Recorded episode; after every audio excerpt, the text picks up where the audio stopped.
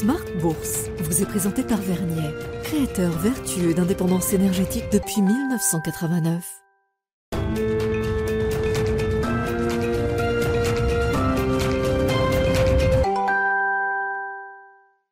C'est reparti pour Smart Bourse, votre double dose quotidienne de marché en direct sur Bismart chaque jour à la mi-journée 12h30 13h et en fin d'après-midi la grande édition pendant une heure à partir de 17h rediffusée à 20h sur Bismart TV, émission que vous retrouvez chaque jour en replay sur bismart.fr et en podcast sur l'ensemble de vos plateformes. Au sommaire de cette édition ce soir, une consolidation qui se met en place sur les indices actions et sur les indices actions européens notamment avec une baisse d'un peu plus de 1% ce soir pour le CAC 40 qui tourne autour de 7450 points. On a des cibles techniques euh, idéales autour de 7385 points sur le CAC 40 cash. Donc peut-être encore un peu de chemin à parcourir pour euh, une consolidation en bonne et due forme. Consolidation qui se fait sur un petit retour de volatilité des marchés euh, actions. On a vu le VIX remonter autour de 19-20 ces dernières heures. Et puis un peu de stress bancaire également hein, qui revient sur le devant de la scène un peu plus d'un mois et demi après le choc SVB, stress bancaire qui entoure toujours des acteurs euh, du segment des banques régionales euh, américaines, plutôt bien identifiés. Le suspect du moment s'appelle First Republic, avec une, chute de ses dépôts massifs qui a été révélée à l'occasion de la publication des résultats trimestriels de la banque. Le titre First Republic a déjà divisé par deux hier et continue sa chute aujourd'hui avec une baisse de 15 à 20%. D'autres banques régionales s'en sortent mieux, hein. il faut le noter, avec euh, plutôt euh, des dépôts qui augmentent pour certaines banques régionales. On est en tout cas dans une séquence sans doute de restructuration, euh, d'arbitrage autour de ce segment des banques régionales américaines. Et puis un peu d'inquiétude également, il faut le noter, sur euh, le plafond de la dette aux États-Unis. On sort visiblement un peu des standards, du drama habituel qui revient régulièrement sur ce sujet du plafond de la dette américaine. Selon différents indicateurs de marché, le stress est identique ou euh, même peut-être plus élevé encore que celui qu'on a pu connaître en 2011, qui fut l'année qui signa la fin du triple A euh, américain. Ce sera un, sujet peut-être à évoquer avec nos invités de Planète Marché dans un instant. Du côté des publications euh, microéconomiques, beaucoup de chiffres d'affaires trimestriels publiés aujourd'hui par les entreprises françaises. Ça se passe bien pour Vinci, par exemple, qui marque un plus haut historique aujourd'hui au cours de, cette séance. Plus compliqué en revanche pour Dassault Systèmes. Et puis côté américain, le bal des GAFAM a été ouvert hier soir par Microsoft et Alphabet Google. Microsoft qui euh, écrase tout avec la solidité de son business model, une croissance de 27% dans la division Azure qui regroupe les nouvelles activités euh, futures de Microsoft autour du cloud notamment. Le titre Microsoft est en belle hausse en ce moment sur le marché américain et puis on notera également que les résultats d'Alphabet Google sont correctement appréciés par le, le marché avec une réaction de marché qui est quand même moins spectaculaire que celle qu'on peut observer sur Microsoft. Meta à suivre ce soir après la clôture des marchés américains, avant Amazon demain soir et Apple en début de semaine prochaine pour compléter donc euh, ces euh, publications des GAFAM. Voilà donc pour les sujets du moment sur les marchés. Débat à avec nos invités et puis euh, ce sera l'occasion ce soir de retrouver en décalé notre quart d'heure américain du lundi. Et oui, il fallait attendre la confirmation de la déclaration de candidature de Joe Biden pour la prochaine élection présidentielle américaine et nous pourrons ainsi en parler tout à l'heure en direct à 17h45 avec notre correspondant américain, Pierre-Yves Dugas.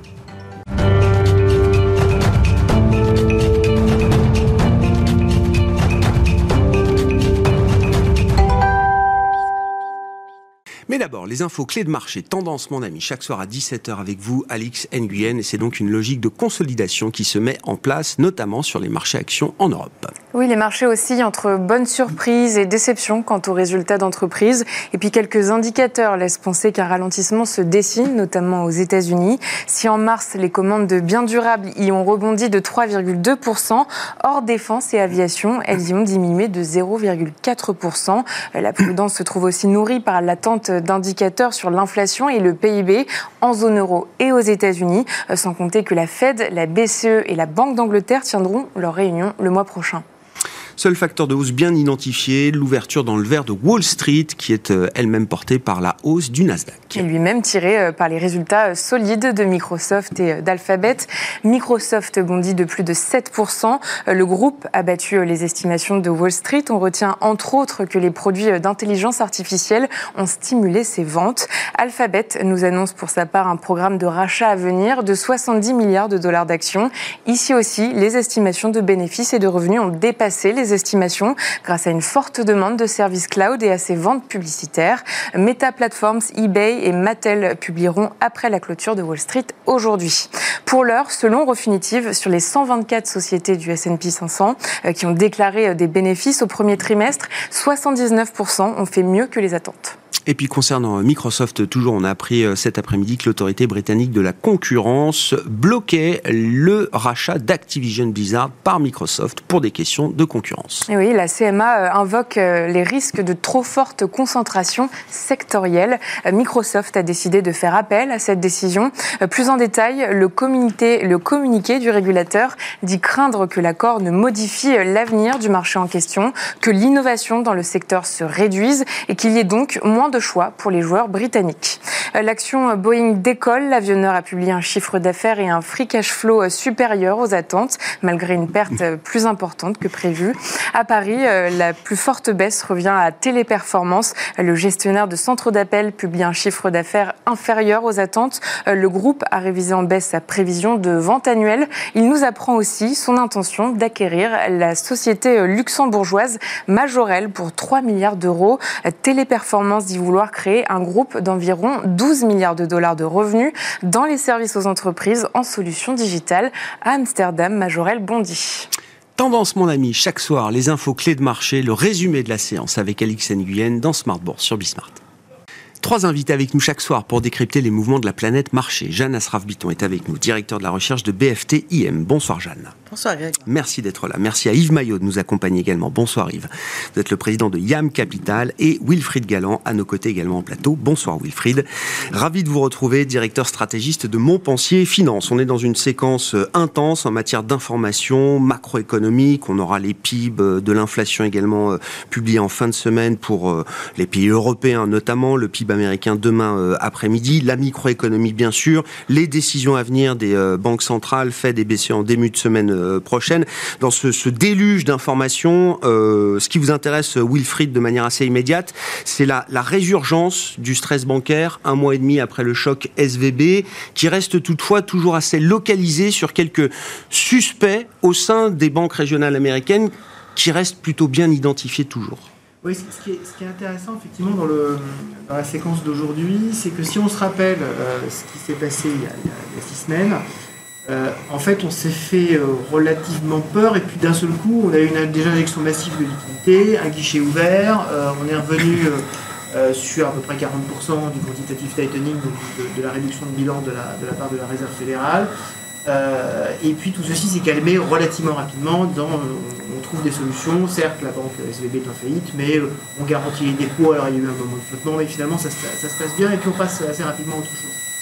Et on se rend compte, et c'est, je pense, une bonne force de rappel, que plusieurs acteurs régionaux sont euh, toujours fragilisés par euh, à la fois leurs activités, euh, ce sont des, banques, comme vous l'avez dit, qui sont spécialisées hein, mm.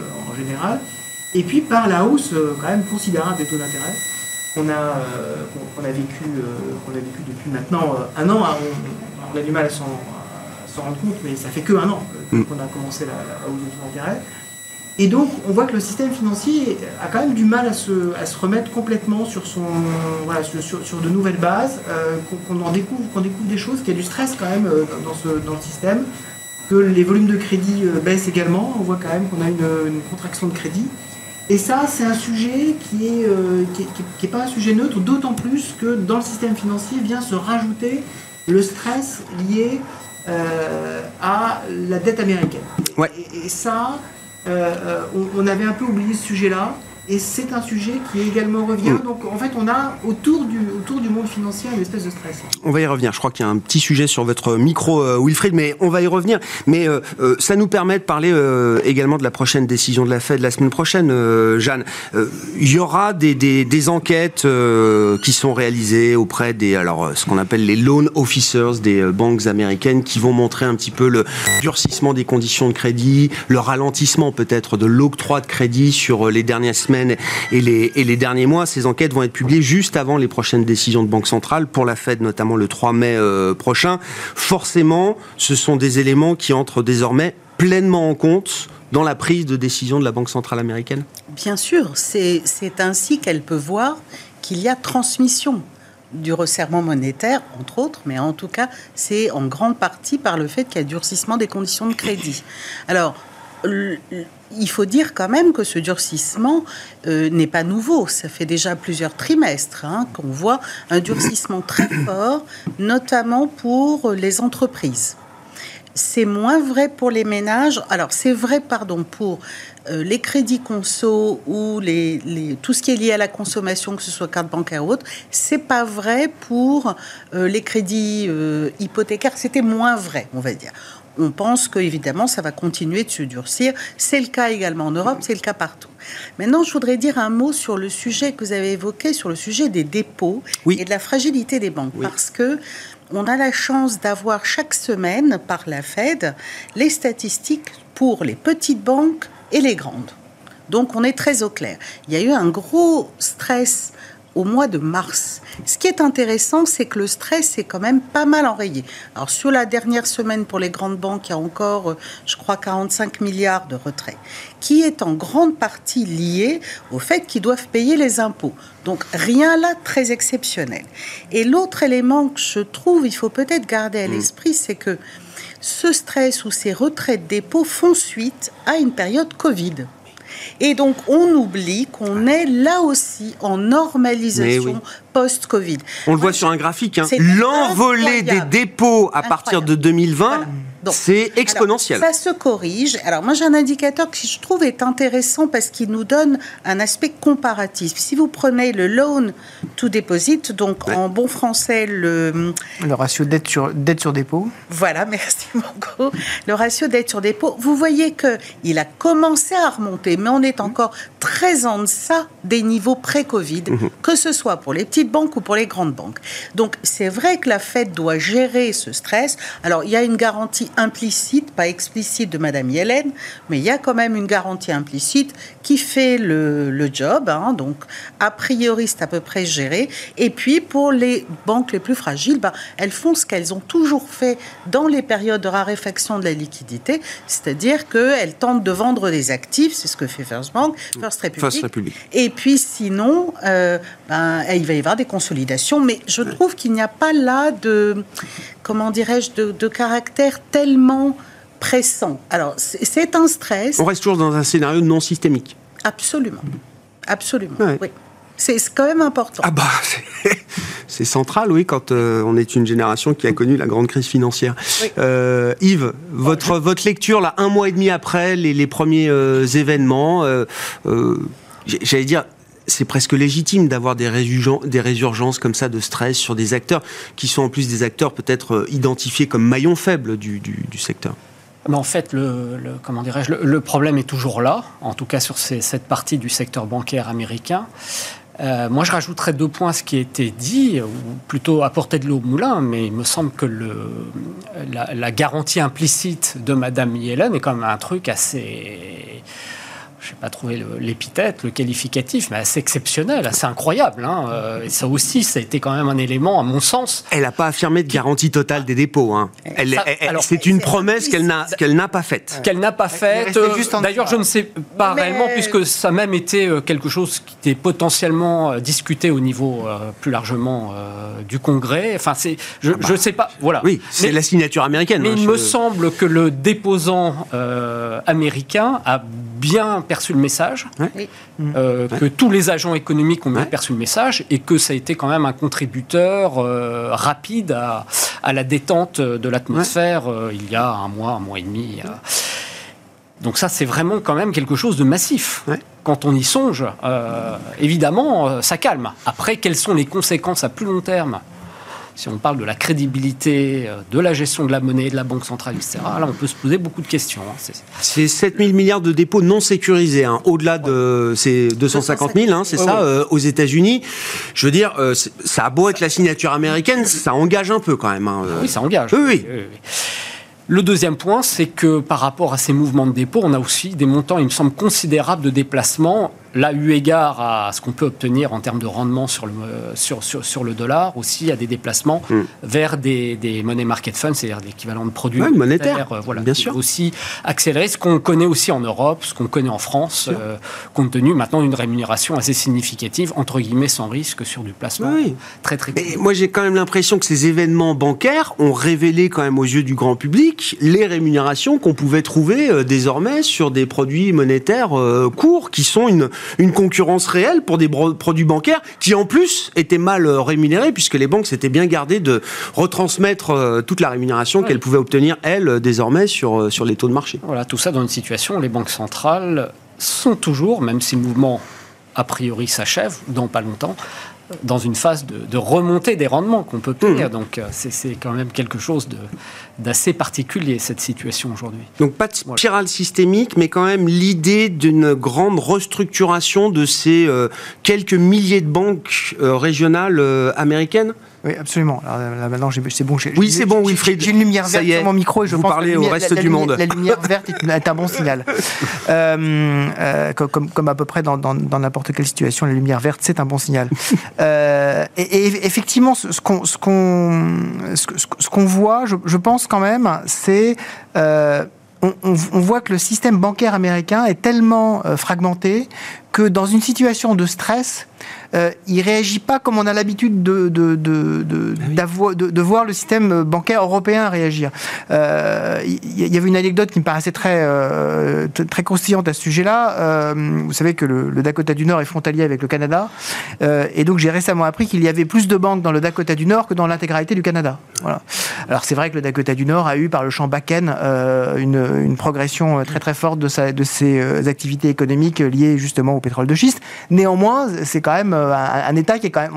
On, parle ni de New York, ni de la Floride, ni du Texas. Euh, voilà. Il y a une banque par rue, quoi. Voilà, il y, a, une banque par rue. Et en fait, moi, ce qui m'intéresse également, donc il y a à la fois la structure du système bancaire qu'il va falloir quand même regarder de façon mm. très précise aux, États-Unis. Et le deuxième élément, euh, c'est qu'on s'aperçoit que les hausses de taux ont des conséquences.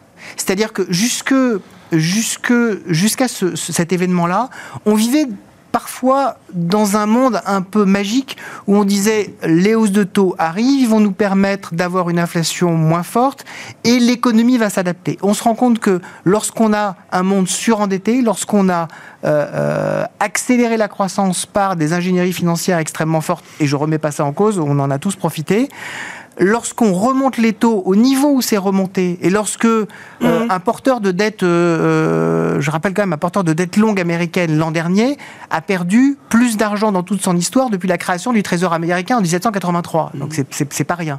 Et donc effectivement, au-delà des porteurs de, de, dette, ça veut dire que tous ceux qui utilisent des leviers d'emprunt souffrent aujourd'hui et vont souffrir quand on va remettre un peu d'équilibre dans le système. Donc là, il faut être prudent sur comment est-ce que euh, ce, nouvel équilibre va se faire et on voit que bah, on a des pans du système qui ont du mal à s'adapter. Ça a été le cas sur l'immobilier commercial, ce sera probablement le cas sur des pans de dette liés à la dette privée, au private equity, à un certain nombre de choses qui doivent être euh, revues. Voilà, c'est un système qui doit retrouver un nouvel équilibre et ça n'est pas simple parce qu'on a totalement changé les paramètres financiers. À propos de l'immobilier américain, euh, Jeanne, ça vous a pas échappé, j'imagine, mais les prix ont arrêté de baisser. J'ai vu ça. S&P Case du mois de février, qui, est quand même un indicateur de référence. ça faisait huit mois que les prix baissaient. ça va pas Ça a arrêté de baisser. D'autant qu'on a d'autres prix de mars qui, eux, ont remonté. Et eh oui. Donc, bah Il y a plus d'agents immobiliers aujourd'hui qui disent que les prix vont monter que d'agents immobiliers qui disent que ça va baisser. Absolument. Donc, on, ça ne va pas arranger les affaires de, de la Fed. Ah, bah. ça, ça, complique un peu la donne, puisque une partie de la composante euh, logement dans les prix à la consommation est intimement lié au prix de l'immobilier, avec un, décalage d'un peu plus d'un an, mais intimement lié. Donc on attend cette, cette baisse avec euh, anxiété pour voir l'inflation cœur enfin décélérer. Euh, maintenant, bah, il y a eu un moment où les taux ayant rebaissé, il y a une répercussion immédiate sur les taux hypothécaires et il est possible que d'aucuns aient voulu se saisir de cette opportunité de loquer des taux longs à un niveau un peu plus bas pour, et on a vu aussi les demandes de mortgage euh, qui ont repris, etc. Je ne suis pas convaincue que ça va rester en l'état parce que, à mon sens, la Fed va être obligée de continuer à resserrer. Euh, et je pense qu'il y a un petit peu d'optimisme dans le marché sur le sujet. C'est pas la dernière hausse de taux euh, la semaine prochaine? Moi, j'ai, en tout cas, ça pourrait, mais ça pourrait être surprenant et surtout ce que le marché escompte, c'est-à-dire que la, la, Fed rebaisse ses taux rapidement, ça nous paraît très improbable. Donc elle va tenir, voire peut-être continuer, parce que là, on a quand même des signes que, que la viscosité de l'inflation est grande. Ouais, ouais. Et, on a eu face à ce risque, ça veut dire juste dans sa communication, la Fed nous dira pas explicitement que c'est la dernière? Alors, on, pense vers ce qui pourrait être un, certains l'appellent un 25%, au, 25 euh, points oui, au quiche. Bien sûr, bien sûr. Au quiche, voilà. C'est-à-dire qu'avec une connotation pour dire euh, on va tenir longtemps, ou bien tout est ouvert pour, euh, ou bien on sera data dependent, ou etc. Donc une ouverture, mais probablement pas un biais comme on l'appelle euh, donc euh, parce que l'ensemble des données qu'on a, d'ailleurs c'est très paradoxal, beaucoup de données nous disent probabilité de récession pour la fin d'année élevée, et puis, il y a un certain nombre de données beaucoup plus immédiates qui nous disent ben, ça va plutôt bien. Mm. Des petites craquelures dans l'emploi, mais c'est vraiment, il faut les chercher. Euh, les salaires, ça tient. Enfin bref, euh, ça tient très bien. Les inscriptions euh, hebdomadaires au chômage remontent. On est à plus de 200 000 depuis 3, 4 semaines, peut-être. non, non, mais. on les suit, on les suit. Évidemment. Vous avez raison. On, les, on note. C'est ce que j'appelais la craquelure. Il y en a une ou deux autres. On a vu dans l'enquête sur la confiance des ménages. Alors, ils disent pas qu'il est plus compliqué de trouver un emploi. C'est toujours aussi simple, mais les perspectives à six mois commence à se dégrader. Mais elle se dégrade à un niveau normal, pas à un niveau récessif. Donc c'est lent, ça va dans la bonne direction, semble-t-il, mais il est possible que la Fed trouve que c'est trop lent. Sur l'immobilier, euh, Wilfried, je voyais que dans, l'indice de surprise économique américain, c'était le, segment, le compartiment qui apportait le plus de bonnes surprises par rapport aux attentes. Les attentes sont très faibles, hein, euh, l'immobilier est faible, mais tous les derniers chiffres sont un peu supérieurs à ce que ah, les, analystes attendent. Je reprends ce que dit euh, très justement Jeanne. Déjà, il y a, c'est un point sur la courbe. Donc, euh, un point, ça ne fait pas une tendance. Euh, et ensuite, effectivement, on a eu des mouvements de, de, marché sur les taux hmm qui, font que euh, les mouvements sur les prix, euh, sur les taux hypothécaires ont suivi immédiatement sur une période relativement courte. Et donc, euh, il y a eu effectivement un effet d'aubaine, je pense, assez, assez important. Quand on regarde les loyers qui sont demandés sur, sur, Zillow ou sur Shelter, on voit toujours une tendance quand même très nettement à la baisse. donc ça, ça devrait nous permettre d'ailleurs, avec l'assentiment de la plupart des banquiers centraux qui sont interrogés sur le sujet, de dire on sait que c'est un indicateur retard et on sait que ce, que ce chiffre dans les prochains mois va baisser. En fait, c'est pas vraiment ce qu'il est, ce qu'il est ce qui les inquiète. Ce qui les inquiète, c'est effectivement euh, les services hors logement. Voilà, ce sont, sont, les services, les services hors logement. Euh, la, question qui, se pose ensuite, c'est effectivement quelle va être la trajectoire? Euh, C'est ça qui va nous intéresser dans, la, dans, la, dans, le discours de, la Fed, et c'est effectivement plus que la décision qui semble à peu près, à peu près sûre, les 25 points de base, tout le monde est à peu près d'accord sur, sur ce sujet, c'est effectivement quelle trajectoire ils vont nous donner, sachant que dans l'histoire, euh, la Fed euh, résiste très très peu euh, à la dégradation économique. C'est-à-dire que la Fed parle beaucoup avant. Et, ensuite se, couche, assez vite. se, couche, très très vite ensuite. Est-ce que là ce sera différent? Ils disent cette fois-ci ce sera différent. Il y a, et je comprends très bien de la part des opérateurs de marché, énormément de scepticisme parce que toute l'histoire montre que dès que ça commence à se dégrader, la Fed capitule très vite. Donc on va voir si, si cette fois-ci ce sera différent. Le pricing de baisse de taux, il a été très fort aussi au moment du stress bancaire. Parce que le stress bancaire a généré aussi, j'imagine, en bonne partie ces anticipations qui se sont un peu corrigées, mais qui sont toujours là. Hein. Mais qui, sont toujours là quand même. Ils, étaient très fortes, ces anticipations de baisse de taux étaient extrêmement, extrêmement élevées. On a là aujourd'hui de nouveau des anticipations modéré, mais tout de même de baisse de taux dès cette année, ce qui est quand même euh, un, vrai, un vrai choix de marché. Hein. On verra comment Jérôme Powell règle ça euh, la semaine prochaine, le 3 mai, pour la décision de la Fed. Yves, je voulais qu'on en vienne peut-être aux résultats euh, des entreprises. Alors, on ne peut pas parler de tous les résultats du moment parce que c'est le déluge, mais parlons ben, de ceux des GAFAM, Microsoft, Alphabet, hier, avec au cœur du sujet quand même la rupture ou non apportée par le GPT, l'IA générative.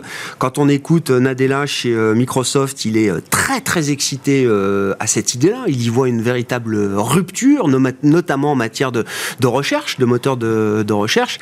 Chez Google, euh, Sundar Pichai temporise beaucoup plus la situation. Évidemment, il est euh, leader ultra dominant sur le marché de la, de la recherche. Il explique que le GPT, c'est une évolution naturelle pour un acteur comme Google, avec un savoir-faire historique en matière de search. Oui, puis vous oubliez Elon Musk, euh, Grégoire, qui a aussi temporisé. Euh, on a compris pourquoi. Le temps de lancer sa start-up, c'est ça Voilà, donc c'est vrai que Microsoft a réagi ultra rapidement. Alors, Bon, il, faut rappeler quand même, moi, il y a chose, quelque chose qui m'a vraiment euh, épaté. C'est, je pense pas être trop, trop à la remorque dans le suivi de, cette, mm. actualité technologique, mais c'est la rapidité euh, d'adoption. D'adoption, euh, on l'a tous et on utilise tous plus ou moins. Tout ça s'est passé, je m'en souviens très bien. Fin d'année dernière, je sortais de ce plateau, discutant avec un des invités. tout ça a été très très vite. Je me suis moi-même branché sur le sujet et on voit avec quelle rapidité le monde s'est branché sur ChatGPT et avec quelle rapidité les, autres, hein. entreprises, les entreprises ont intégré, ça aussi c'est seconde surprise, cet outil avec les différentes contraintes et, fonctionnalités utilisables euh, chez les uns et les autres, mais intégré et avec quelle rapidité beaucoup d'acteurs indépendants ont même développé des applications autour du chat GPT. Donc tout ça montre l'importance et, et, j'irais presque jusqu'à dire, sans, sans, trop de coquetterie, qu'on a quand même des sujets majeurs actuellement pour driver les tendances à long terme de l'économie. On voit bien la transition énergétique, un sujet des cœurs, mmh, mmh. et, et l'intelligence artificielle en est un massif. Est-ce que cette adoption aussi rapide, aussi massive, est-ce que c'est pas le signe justement, comme le dit Sundar Pichai chez Alphabet Google, que c'est une évolution, certes majeure, mais que c'est pas une euh, rupture euh, technologique comme si on avait euh, inventé Internet, quoi? Non, probablement. Euh, je vais pas tomber dans le discours qui nous amènerait vite au transhumanisme ou à ce genre de choses, même si c'est intéressant. Non, non, c'est effectivement un outil qui euh, bah, démultiplie les, les, possibilités de. En, en, en bref, augmenter la productivité. Et c'est vrai que souvent, l'intelligence artificielle est vue et, débattue autour de ces côtés un petit peu affolants, parce que toute innovation technologique ou avancée, même naturelle, fait peur. En réalité, il faut en regarder les effets très positifs, c'est les gains de productivité, mmh. que ça commence d'ores et déjà à apporter à l'économie. Là, on n'est pas dans un truc, une technologie de rupture qui va peut-être amener des, des changements et des gains de productivité dans les décennies qui viennent. On est déjà dans le sujet. Donc, des GAFAM qui, avec plus ou moins de célérité, utilisent le sujet et se précipitent même dessus comme Microsoft, ça me paraît assez logique et de, et, et, de bonne, comment dirais-je, et de bonne, euh, et une bonne nouvelle pour les actionnaires, hein, si on veut regarder ces choses. Euh.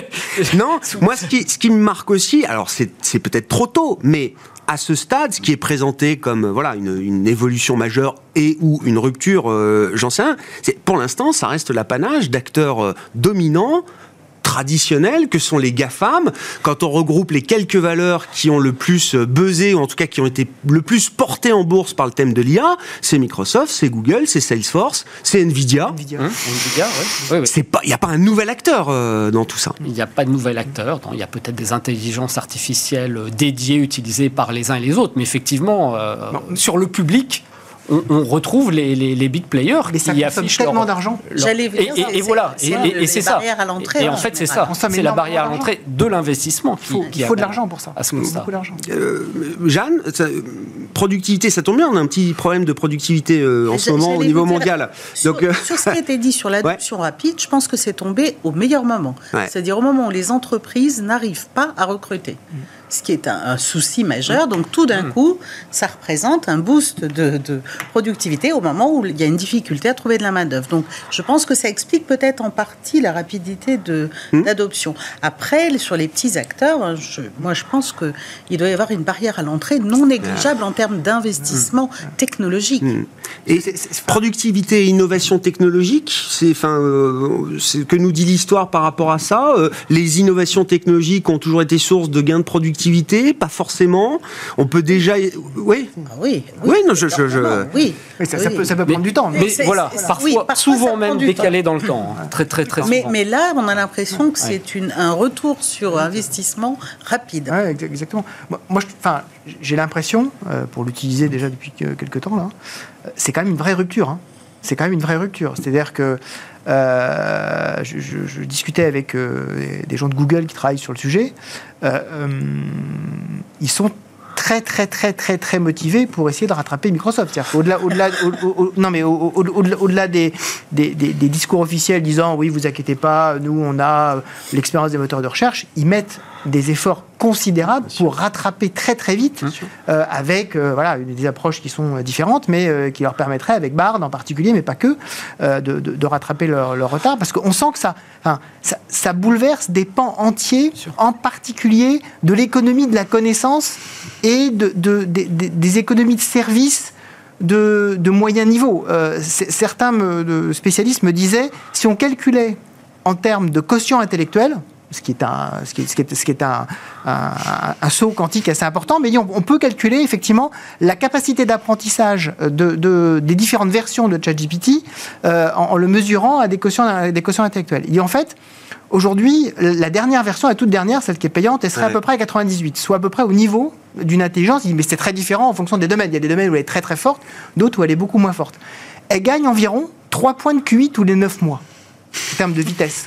dit, vous imaginez, si ça continue, le, les problèmes sociaux et d'organisation du travail que ça peut générer, ce genre de choses. Donc il va falloir, enfin, il faut que, il faut qu'on s'en empare très très vite pour justement en faire des outils de productivité au service de la prospérité commune et pas au service d'une espèce de panique qui pourrait prendre à un moment donné dans des populations qui n'avaient pas du tout l'habitude d'être euh, d'être mises au défi. Hein. Quand vous avez appris le codage mm. euh, en disant c'est là une fois que une, fois que vous savez coder, vous aurez vous aurez du boulot pour 15 ans et que pour le codage simple, vous vous rendez compte que ChatGPT le fait très très bien, euh, ça veut dire que vous avez également un problème après de monter en compétence. Des avocats avec lesquels j'ai parlé qui utilisent ChatGPT, des, des avocats seniors me disent en fait quand on est senior, il n'y a aucun problème, ça nous aide justement, ça, ça, ça, mais, mais, ça peut remplacer des collaborateurs plus juniors. Comment on fait progresser les jeunes?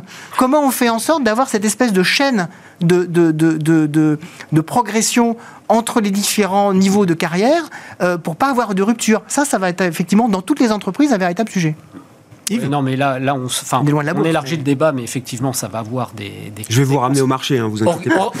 organisationnel, pour pas dire civilisationnel. en fait, on ne devrait penser qu'à ça aujourd'hui. La façon dont on va l'utiliser, la façon dont on va apprendre à apprendre en utilisant ce nouvel outil, puisque là, on franchit une étape. Euh, on parlait de codage, etc. Moi, ça me fait penser, alors c'est des très vieux souvenirs, mais quand on est passé euh, au, tableur, hein, moi, je me souviens très bien du début. D'ailleurs, c'était les langages Microsoft à l'époque. Là, je parle d'une vraiment une époque très ancienne. On est passé de ces petites lignes de codage pour faire ces mmh. programmes à Excel. On a gagné beaucoup de temps en termes de productivité. Là, on passe un outil qui va nous permettre, là je parle, je, je, je, prends les sujets vraiment par le, le, niveau le plus bas, c'est-à-dire la facilité, l'accélération du travail, vraiment dans notre quotidien, hein, sur un outil qui va nous permettre d'aller énormément, beaucoup, beaucoup plus vite dans nos travaux quotidiens, euh, bureautiques, etc. Rien que ça, c'est déjà un, sujet euh, majeur. Sur le plan boursier, euh, pour l'instant, ça ne profite qu'à quelques valeurs, et JP Morgan montrait encore une fois que le thème de l'IA a boosté quelques grandes valeurs, quelques grandes valeurs, ce qui fait que la hausse du S&P 500 depuis le début de l'année est la hausse la plus étroite depuis les années 90. Oui, mais on est toujours dans ces phénomènes de concentration, quelques valeurs, mais beaucoup de market cap. Parce Ah que bah. ces valeurs représentent beaucoup euh, Ouais. en pourcentage du poids de la, de la capitalisation euh, des sociétés. Donc euh, oui, oui, c'est une course à la, à la taille qui s'accélère. C'est ces phénomènes un peu exponentiels et effectivement, on a évoqué les raisons économiques. Hein, c'est taille des investissements qui poussent les gros acteurs, qui poussent les capitalisations et qui Mais accélèrent. sur les résultats, sur le résultat d'hier, ce qui était intéressant d'ailleurs de voir la, la réaction de marché, euh, les, les résultats par exemple d'Alphabet sont vraiment très bons. Et en particulier un élément qui est le fait que euh, pour la première fois, leur cloud est profitable. C'est quand même un point, un point essentiel. Mais comme ils mettent moins en avant l'aspect justement intelligence artificielle, en fait le, le marché le retient moins que, que Microsoft. Donc c'est effectivement intéressant. C'est un phénomène de marché parce que si on n'est pas dans ce trend-là et si on n'est pas leader dans ce trend-là, on risque effectivement d'avoir euh, euh, un, peu de, un peu de désamour de la part des investisseurs. Alors, Ça, ça me rappelle, durera, ça me oui. rappelle les- le, le- le buzz blockchain. Ouais. Quand euh, on Ah, recevait oui. des communiqués de Carrefour nous Ouais. disant qu'ils utilisaient la blockchain et que tout de suite c'était le. Oui, mais il y, a- gens il y a un lien très les fort entre blockchain et int- intelligence artificielle. Bah voilà. Je reviens sur l'étroitesse de la hausse du marché américain. Euh, Jeanne, c'est forcément un, un- un signe de fragilité, de vulnérabilité pour ce marché américain? Historiquement, ça l'est toujours. La, la grande question, c'est plus, euh, on sait que la hausse est tirée par peu de valeur, ou qu'elle est concentrée sur peu de valeur, mais comment vont se tenir les résultats des autres? Ouais. Et c'est vraiment dans ce sens-là, c'est-à-dire que euh, tant qu'on on n'est pas sur une baisse d'activité marquée, on risque d'avoir des résultats qui se tiennent. Et c'est ça la, la grande difficulté. Euh, Dès qu'on entrevoit une récession, ben on entrevoit des baisses de bénéfices de 5 à 10% Et on les verra ou pas. Si on ne les voit pas parce que l'activité venait à tenir, à ce moment-là, ben l'étroitesse de marché, elle, elle peut perdurer pour le côté augmentation forte, mais elle peut perdurer.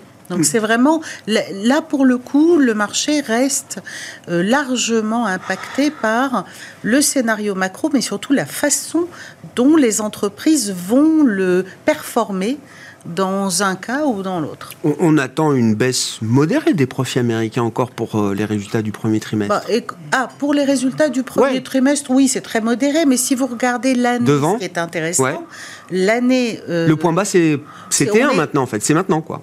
Oui, et Pour les profits. Hein. pour les profits, si vous prenez l'année comparée à l'année précédente, les, les consensus à EBS ou, ou autres, on est aux alentours de euh, autour de zéro, j'ai envie de dire. Donc flat. Flat, si jamais effectivement les taux euh, viennent un peu à se à s'étioler, ben, ça nous donne des valorisations qui peuvent tenir, ça nous fait des marchés qui peuvent Oui. pas monter fortement, mais en tout cas se tenir. Puis or, ce groupe de 5-6 valeurs, alors qui mène la danse en termes de prix et de valorisation et de cherté euh, également. Or, ces quelques valeurs, le PE euh, du marché américain, il est plus le même. hein. On est, on est bien Il est d'accord. plus le même. Plafond de la dette, donc, le marché nous dit cette fois c'est différent, c'est 2011. Les niveaux de stress qu'on mesure Beaucoup dans que le 2011. marché, beaucoup plus Beaucoup que plus. 2011. Ouais. Donc c'était l'année où l'Amérique perdait son triple A. euh, C'est hein. l'année où l'Amérique Voilà. a perdu son triple A, c'est l'année où on est passé à deux jours du défaut de paiement. Et donc, euh, et donc là, c'est pire. Pourquoi est-ce que le marché estime que c'est pire? Et euh, qu'est-ce qui peut se passer dans le sens où, alors bon, on peut spéculer des heures sur l'idée d'un défaut, mais la question ultime étant, euh, que va coûter un compromis au Congrès euh, à Joe Biden pour euh, s'affranchir à nouveau de ce plafond de la dette? En fait, moi, ce qui, effectivement, ce, ce que, quand je dis euh, largement, ça veut dire que le, le- le coût pour se protéger d'un défaut américain euh, en 2011, c'était à peu près 100 points de base. Euh, ensuite, on a eu de nouveau des, des- des périodes de stress où à chaque fois qu'on devait relever la dette, mais c'était 80 points de base, puis 50 points de base, etc. Là, on est, je regardais encore ce matin, on est à 180. Donc, donc effectivement, ça CDS un an oui, c'est des un an, Ouais. exactement. Donc ça n'a effectivement rien à voir. Enfin, en termes de, de- de- de stress, on est, on est vraiment, euh, on est vraiment très très au-delà. Euh, ce qui se passe aujourd'hui, et, et vous parliez à juste titre du compromis, on n'est pas du tout en- encore aujourd'hui dans une logique de compromis. Et c'est ça qui fait un peu peur à tout le monde. C'est-à-dire que là, il y, a une, il y a une loi qui est euh, sur le point d'être euh, passée par, le, par la majorité républicaine. On ne sait pas trop s'ils ont les, les votes, mais cette loi en fait dit je vais monter le plafond de la dette en échange d'une baisse très forte euh, des, euh, des dépenses euh, du, du- du président Biden. Tout a été fait pour que la majorité démocrate au, au Sénat, ou pire encore pour le scénario démocrate, Joe Biden lui-même mette un veto en disant non, non, mais je ne peux pas accepter ça. Et donc, dans ce cas-là, mettant son veto, il déclencherait de lui-même, il prendrait d'une certaine façon la responsabilité d'un défaut. Dans le cadre de la campagne euh, pour la nomination républicaine qui est hystérisée par M. Trump d'une façon euh, dont il a le secret, euh, aujourd'hui on n'est pas du tout dans, une logique de, dans une logique de compromis. Or, toutes les institutions américaines, et en particulier cette logique de, de remonter le plafond de la LED, ont été conçues comme ça. Moi, ce qui me ce qui me frappe, c'est que c'est, on n'est plus du tout dans une logique de bipartisanisme aujourd'hui aux, États-Unis alors que euh, euh, tout normalement devrait fonctionner de, de, cette façon-là. Et donc, ça veut dire qu'il y a un blocage euh, qui est considérable. Ça ne veut pas dire que relever le plafond de la dette est une, est une absurdité. En France, ça nous serait peut-être très utile de nous rendre compte qu'en fait, on est lâche parce qu'on vote régulièrement des budgets qui sont tellement déséquilibrés en termes de recettes et de dépenses, je ne parle pas de pourcentage par rapport au BIB, que mécaniquement, ça fait monter énormément la dette. Ah bah c'est une incitation intéressante. Si on devait voter sur le, plafond de la dette, je pense qu'il y aurait, euh, y aurait une, peut-être une, prise en compte, une, euh, d'un seul coup une épiphanie de, sur ce sujet-là euh, de, la, de la part du public. Ça n'est pas le cas, donc aux États-Unis c'est le cas, mais en revanche, ça fonctionne si effectivement les, les, les, les, deux se mettent d'accord. Et là aujourd'hui, effectivement, tout le monde est inquiet et un défaut américain serait euh, extrêmement grave, à la fois pour les marchés et pour l'économie. Hein. Et encore extrêmement grave, c'est peu de le dire. Euh. voilà, je, non mais j'ai utilisé un terme. J'ai utilisé un terme le genre de choses que personne de part et d'autre euh, du monde n'a envie de contempler. Absolument, je pense. absolument. Et 2011, je me souviens très bien de, de, l'argument de S&P sur la dégradation du triple A. C'était déjà, alors il faut se remettre dix ans en arrière. Hein. On parlait déjà de blocage politique euh, aux États-Unis, présidence Obama. Qu'en est-il dix ans plus tard avec effectivement tout ce qui s'est passé entre temps mais, mais, mais, mais ça ferait de formidable plateau où on commenterait, euh, la chose. Ouais. oui, oui. Ah, il y aurait de l'audience. Hein. Qu'est-ce qu'on peut dire de la situation et est-ce que ça, ça, peut être différent? Dans quelle mesure, euh, Jeanne? Écoutez, j'ai envie de rajouter un élément qui vient mettre de l'huile sur le feu, c'est qu'en réalité, le plan des républicains vise à suspendre ou à relever le plafond de la dette pour un an. Oui. Ce qui voudrait dire qu'il faudrait renégocier... En 2024 Pile pendant l'année électorale, ce dont Biden ne voudra en aucune façon. Donc il faut que le compromis se fasse euh, sur une échéance plus longue. Et donc ça va être compliqué. Alors je suis pas spécialiste, mais certains politologues washingtoniens euh, disent que si les républicains parviennent à passer leur projet, qui revient à une coupe des dépenses de euh, 5 000 milliards sur, euh, sur 10 ans, hmm. pas non plus. Bon, s'ils arrivent à passer ça, ce serait en réalité euh, pour les politiciens une base de négociation peut-être plus facile. Alors, je ne sais pas si c'est le cas ou pas. En tout cas, bon, les probabilités sont pas complètement négligeables, mais nous, on ne retient pas que oui, ce soit. oui. Le scénario central reste celui du compromis, euh, in fine, celui bien du sûr. Compromis. En revanche, effectivement, on voit des ruées, comme on a vu il y a très peu de jours, sur les, les T-bills à un mois. Parce que le 1 mois se déboucle avant la date présumée. le, spread entre le 1 mois et le 3 mois est, considérable. explosé. considérable. Et on a vu, et on a un autre élément qu'on surveille de près, c'est qu'il euh, n'y a plus beaucoup de cash disponible. Au trésor Oui. Oui, oui, bien sûr. on a tiré sur la, ligne. Hein.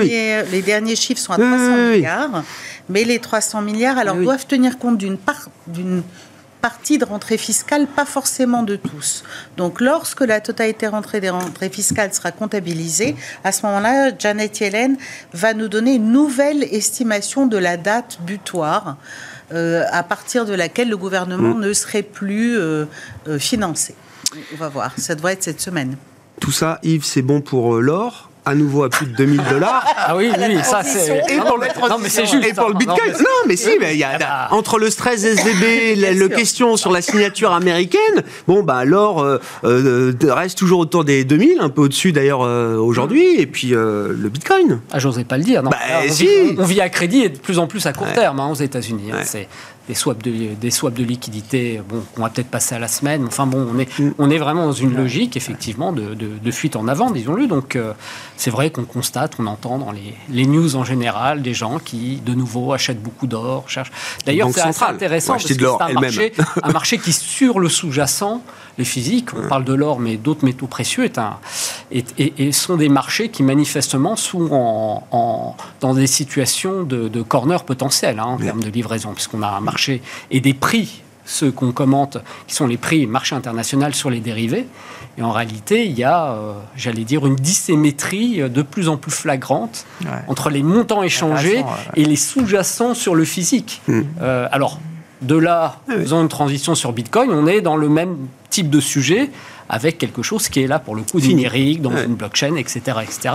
Donc effectivement, euh, j'ai tendance à dire que tout ça sont des produits de contraste en fait, hein, par rapport à une gestion euh, monétaire qui, euh, voilà, c'est et tous les errements, les psychodrames hmm. habituels, puisqu'on parle du plafond de la dette. Bon, Peut-être que cette fois-ci, ça va être un peu plus grave.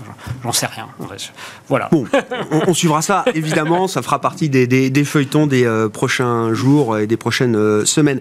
Rapidement, Jeanne et puis Wilfried, qui logique d'investissement là Qu'est-ce qui euh, qualifie la conduite euh, à tenir J'ai envie de vous dire la même chose que la dernière fois. Je trouve que le monétaire c'est pas un mauvais bah actif hein. pour un, pour le court terme au moins. On en fait on reste investi mais prudent. Ça fait un moment qu'on est investi euh, avec un peu le, pied sur le frein. Mmh. Prêt à freiner. Prêt à freiner, voilà, c'est ça. Ouais, pareil, un, peu de, un, peu de, prudence. Regardez les actifs qui ont été très très délaissés euh, ces derniers temps, donc soit, euh, soit les petites valeurs, euh, ils sont quand même très très décotés. Il y a des, très belles sociétés extrêmement Pour des questions de valorisation, c'est un moment d'y aller Ah bah disons si, on, si, on, a trois ans devant soi, ouais, je comprends. Priori, non, parce que comme là on parle que de récession, de récession, de récession, et qu'on sait qu'elle est encore devant. Donc là il faut, il faut, il faut, voilà, il faut, il faut du temps devant soi, mais là on est quand même sur des niveaux qui sont quand même très faibles. et puis et puis une classe d'actifs qui a été qui a été extrêmement extrêmement attaquée, qui sont les obligations convertibles. Et là, si effectivement on a plutôt une, une phase où les taux où les mm. taux baissent un peu et si l'économie se tient correctement, là aussi ce sont des actifs qui ont qui ont beaucoup beaucoup baissé et qui sont qui sont intéressants dans ce genre de dans ce genre de situation. chercher de l'asymétrie, hein, c'est ah ça Exactement, dans, les, dans, dans ce genre de situation. Merci beaucoup. Merci à vous trois d'avoir été les invités de Planète Marché. Jeanne Asraf Biton, BFTIM, Wilfried Galland, Montpensier Finance, Yves Maillot, YAM Capital. Le dernier quart d'heure de Smart Bourse, c'est le quart d'heure thématique. Et ce soir, c'est un quart d'heure américain décalé pour nous permettre de retrouver Pierre-Yves Dugas, correspondant américain, euh, avec nous en visioconférence et surtout pour nous permettre de parler de la confirmation de la candidature de Joe Biden pour la prochaine élection présidentielle. Euh, Pierre-Yves, on vous retrouve d'habitude le lundi et c'est vrai que le timing est plutôt bon de vous retrouver ce soir puisqu'on sait désormais, c'est officiel depuis hier, que Joe Biden sera sera euh, candidat à sa succession pour euh, l'élection présidentielle de 2024 aux euh, États-Unis. Ça n'a pas l'air d'être une immense surprise, Pierre-Yves. Non, on en avait souvent parlé déjà entre nous au cours, des, au cours des derniers mois. Ça ne surprend personne non plus à Washington. ça ne surprend pas non plus les Américains. Les Américains qui, quand on leur pose la question, sont assez effarés euh, les sondages euh, concordent tous sur cette question. 70% euh, des Américains pensent que Joe Biden ne devrait pas se représenter et même 51% des démocrates pensent que Joe Biden ne devrait pas se représenter. La cote de popularité de Joe Biden un peu remonté depuis euh, son point le plus bas. Il était tombé à 36% il y a un an, il est à 39% de popularité. Il a quand même 54% des électeurs qui désapprouvent euh, la manière dont il conduit les affaires de l'État. Euh, ce ne sont pas des chiffres très porteurs. Le problème, c'est que c'est un petit peu comme en France d'ailleurs. Tiens, quelle est l'alternative? Quelle est l'alternative du côté démocrate à Joe Biden? Euh, Ce sont tous des candidats qui sont encore moins populaires. Euh, même chose euh, côté républicain, tous les déboires, nous en avons parlé récemment encore, tous les déboires de, de Donald Trump ont profité à resserrer sa base et aujourd'hui Donald Trump fait figure de favori pour l'investiture républicaine, alors qu'en en fait, quand on pose la question à l'Américain moyen, il ne veut surtout pas d'un match retour entre Joe Biden et Donald Trump. Mais pour le moment, c'est ainsi que sont les choses. Alors attention, nous sommes dans une émission boursière, donc nous sommes beaucoup dans l'anticipation. Dire que Joe Biden est aujourd'hui à, à 39% seulement de, de popularité, euh, c'est une chose. Euh, quelle sera sa popularité si la récession commence Cette récession que l'on nous promet depuis maintenant plus de six mois et qui ne vient toujours pas d'ailleurs, mais qui semble-t-il euh, est de plus en plus vraisemblable. la marge de, Joe Biden en termes de chute possible de sa popularité si une récession commence est très étroite. Et ça, je pense que c'est outre le problème que Joe Biden euh, est un personnage qui ne suscite pas beaucoup d'enthousiasme même pour les démocrates, outre le fait qu'il a 80 ans, euh, si la récession se matérialise aux États-Unis, les choses vont être très compliquées pour euh, Joe Biden. C'est bon. Il a euh, les statistiques pour lui. Hein. Je crois quand même depuis euh, plus de 50 ans, la majorité des, des présidents américains euh, élus qui se représentent sont réélus. Trump, Bush ont fait exception, je crois. Moi, ce qui me fascine, vu de très très loin, Pierre-Yves, je suis de très loin la vie politique américaine par rapport à vous, c'est l'effacement total de Kamala Harris. Je vais essayer de rester poli on se demande à quoi elle sert. Alors je pense vice-président américain, euh, Pierre-Yves. Oui, oui. Euh, une partie de la responsabilité du problème de Kamala Harris euh, revient au président Biden qui ne lui donne pas grand-chose à faire. Barack Obama avait donné beaucoup plus de responsabilités à, à, Joe Biden lorsque ce dernier était son vice-président. le meilleur exemple de président qui avait beaucoup compter sur son, sur son vice-président, c'était Bill Clinton qui avait chargé euh, Al Gore de, toutes sortes de dossiers. Kamala Harris, euh, elle inaugure les, les, chrysanthèmes, on dit ça, je crois. Euh, on l'envoie à Paris quand les Français sont, sont fâchés. elle va aux enterrements, elle va couper les rubans. Le problème aussi. Lui faire d'elle une candidate potentielle. Euh, normalement, c'est à elle que devrait revenir la candidature pour, enfin, le, poste, la, position de favorite pour l'investiture.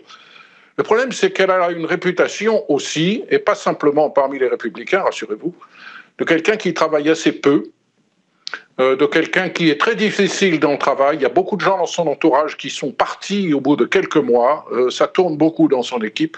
Donc, un, Joe Biden ne lui donne pas grand-chose à faire. Deux, elle ne travaille pas beaucoup euh, et elle a tendance un petit peu à euh, considérer que, tout est facile et qu'il suffit de s'appeler Kamala Harris et de sourire pour faire le job. Elle est, encore moins populaire. Je n'ai plus les chiffres sous les yeux, mais euh, elle ne fait pas partie des personnalités que l'on cite comme une alternative crédible à Joe Biden pour le moment. Euh, Pierre-Yves, on, a évoqué dans la partie précédente de, l'émission la question du plafond de la dette euh, aux États-Unis. On ne sait pas quand ce plafond sera atteint. On sait sans doute quand même que euh, l'horizon se rapproche et qu'il se rapproche sans doute plus vite que ce qu'on pouvait estimer il y a encore quelques semaines ou, ou quelques mois. Le marché dit c'est plus grave que d'habitude et c'est peut-être aussi grave qu'en 2011, voire plus grave même qu'en 2011, l'année où on est arrivé à 48 heures du plafond de la dette et que le triple A américain a été dégradé par euh, les grandes agences de, notation. Est-ce que vous, vous allez dans le sens du marché euh, de ce point de vue-là, euh, Pierre-Yves? Ah, Moi, je suis beaucoup plus inquiet aujourd'hui que je ne l'étais en, 2011 je pense que le marché voit les choses avec une grande lucidité et considère au moins deux, deux points importants.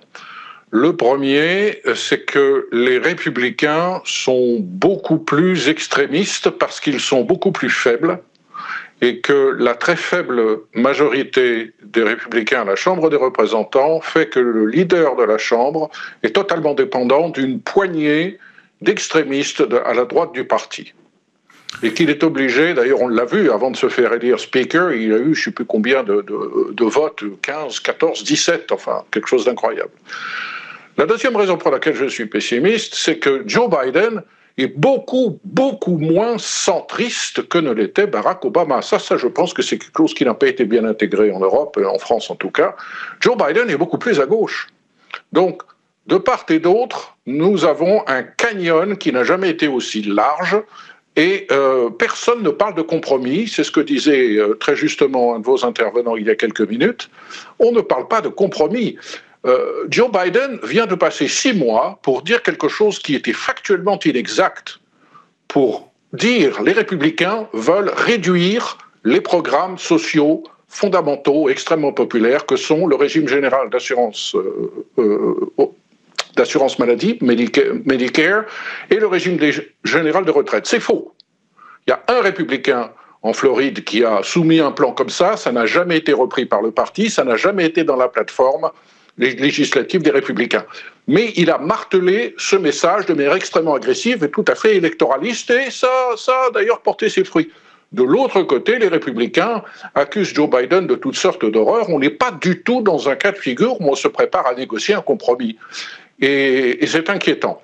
Une des raisons pour lesquelles Joe Biden euh, ne tient pas un discours, une rhétorique de compromis, c'est qu'il est convaincu que les républicains ne pourront pas passer ce projet de loi qui euh, devait être voté hier soir et qui le sera peut-être euh, dans les prochaines heures, et qui servirait de base à une négociation, projet de loi qui propose de réduire euh, de à peu près 4 500, 5 000 milliards de dollars les dépenses telles qu'elles sont prévues, les dépenses fédérales, en échange d'un relèvement de 1 500 milliards de dollars du, du plafond de la dette.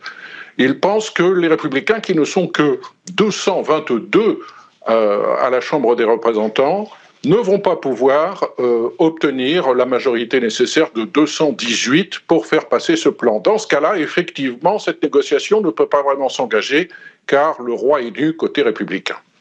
Dans la séquence, on suivra effectivement le vote à la Chambre des, représentants. Je crois que le speaker McCarthy a euh, laissé entendre qu'il avait les voix, mais faudra-t-il encore le prouver, le délivrer? Et puis, euh, sur la question du, timing du plafond de la dette, c'est le Trésor américain et Janet Yellen qui euh, donnera la date à un moment donné. C'est ça, Pierre-Yves hein?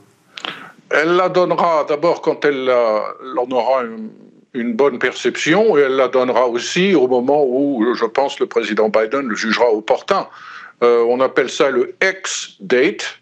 C'est une date qui dépend de deux choses. D'abord euh, du calendrier de dépenses euh, fédérales et surtout du calendrier des recettes. Nous venons de passer le 15 avril, qui était la date limite pour le paiement des, des impôts fédéraux. Euh, et semble-t-il, jusqu'à présent, dans le décompte qui a été fait, euh, les, recettes fiscales sont moins élevées que prévu, ce qui porte à croire, notamment Goldman Sachs en est convaincu, que cette euh, date absolue de nécessité, au-delà de laquelle Oncle Sam tombera en défaut si on ne relève pas le plafond de la dette, ne sera pas en août, mais sera plutôt au mois de juin. Il reste une minute, euh, Pierre. Je je suis désolé parce que c'est quand même l'événement média des derniers jours euh, aux États-Unis avec euh, eh bien le départ précipité du kingmaker conservateur Tucker Carlson qui bien officiait jusqu'à vendredi dernier, je crois, sur sur les chaînes de Fox. C'est terminé. Que s'est-il passé? Il est devenu insupportable, même pour Rupert Murdoch. Insupportable. Euh, il s'est disputé par écrit un petit peu avec tout le monde, il a insulté tout le monde, et on a commencé à s'en apercevoir parce que dans le cadre des procédures qui sont lancées, des procédures civiles qui sont lancées contre, contre Fox News, euh, tous ces courriels ont été, ont été publiés. L'autre point important, c'est que des annonceurs se sont plaints euh, Tucker Carlson réunit ses 3 200 000 personnes dans son show le soir sur Fox News. C'était plus que ses deux concurrents réunis. Euh, malgré cela, ses propos étaient de plus en plus outranciers et rendaient mal à l'aise euh, de grandes sociétés qui sont des annonceurs fidèles sur Fox et qui ont préféré aller ailleurs et je crois que la coupe était pleine. Et euh, au cours du week-end, Rupert et Lachlan, son fils Lachlan euh, Murdoch, ont décidé qu'on pouvait se passer de Tucker Carlson, qui avait un petit contrat, un petit peu comme celui que nous avons d'ailleurs, Grégoire, 20 hein, millions de dollars par an. J'ai vu que le cours de bourse de Fox a dévissé de 600 millions quand même sur euh, l'annonce du départ de Tucker Carlson. Hein. Euh, je pense que Murdoch est convaincu que ça va remonter parce que ce ne sont pas les candidats qui manquent pour remplacer Tucker Carlson. Vous savez, beaucoup de, grandes vedettes de, Fox News sont partis au cours des dernières années et ils ont toujours trouvé quelqu'un pour les remplacer. Merci beaucoup Pierre-Yves. Merci pour ce quart d'heure américain décalé euh, ce mercredi soir, mais euh, je vous rassure, hein, le, le, quart d'heure américain euh, a bel et bien lieu le lundi chaque semaine, en début de semaine, donc dans Smart Bourse à 17h45 en direct. Vous retrouvez de toute façon ce quart d'heure américain chaque semaine en replay sur bismart.fr et en podcast sur l'ensemble de vos plateformes. Merci beaucoup Pierre-Yves. Pierre-Yves Dugas, correspondant américain. Voilà pour cette édition de Smart Bourse ce soir. On se retrouve demain à 12h30 en direct sur Bismart.